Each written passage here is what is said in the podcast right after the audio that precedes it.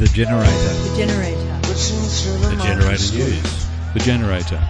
The Generator News. By selling off our country at inflated prices, it gives us a delusion that we're actually doing well. Energy Matters. Living sustainably. A lifetime of war.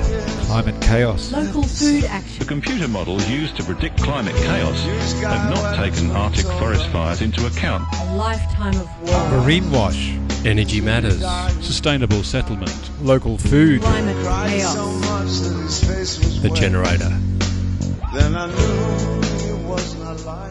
The Generator News, Wednesday, the 12th of May, 2021. In today's bulletin, Australian Open lobbied to drop Santos sponsorship, Fast Rail forgotten in federal infrastructure budget, UK architects want buildings to last longer, half a billion tonnes of waste dropped on Africa, Nationals come out fighting to tear up Basin Plan, and Belize asks for climate fund money promised in 2015.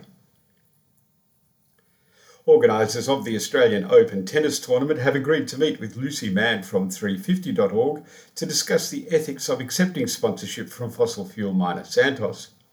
Lucy Manne said, A sporting group promoting fossil fuels today is as irresponsible as a medical group promoting cigarettes in 1930. 350.org encourages citizens to join the 7,000 signatories calling on the Australian Open to drop Santos as sponsors. The Australian Open website currently describes natural gas as a clean, affordable fuel, improving air quality and living standards.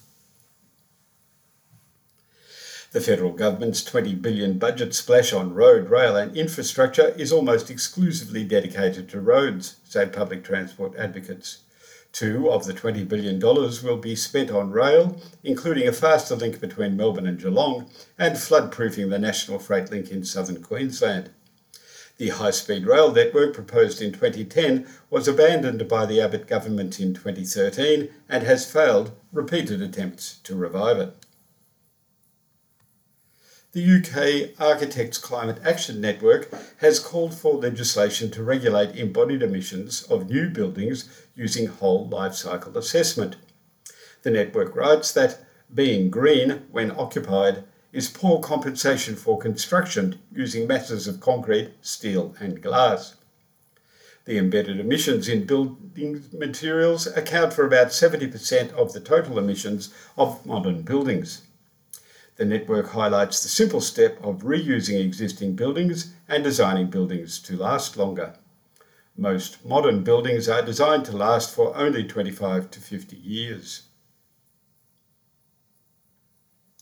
China's refusal last year to take any more of Australia's poorly sorted waste is part of a coordinated effort by developing countries to resist dumping of toxic waste, spearheaded by the Strategic Approach for International Chemicals Management, SAICM.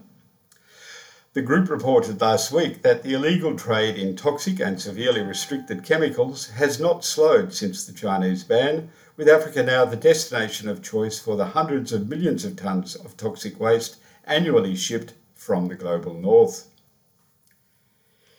In a Senate committee hearing this week, Senator McKenzie of the Nationals called for an end to water buybacks and a review of the science behind the Murray Darling Basin Plan to give irrigators a fair go. The 2007 Basin Plan is controversial because it attempts to buy back water licences to deal with promises made by past governments that gave irrigators more water than can be safely taken from the system. The Nationals dispute the science that shows there is not enough water to go around. The Minister of Finance in Belize demanded climate compensation last week, saying, We should be compensated for suffering the excesses of others and supported in mitigating and adapting to climate change effects.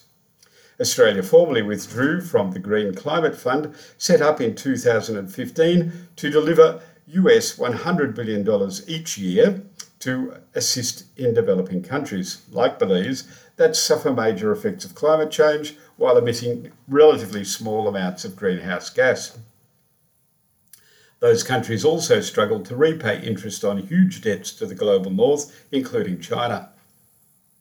You have been listening to the Generator News on Eco Radio 4ZZZ FM. You can catch it live at midday on Wednesdays at 102.1 FM in Brisbane and anytime online on 4ZZZ.org.au. You can get the background to these stories and links to the sources on Facebook or the web at thegenerator.news.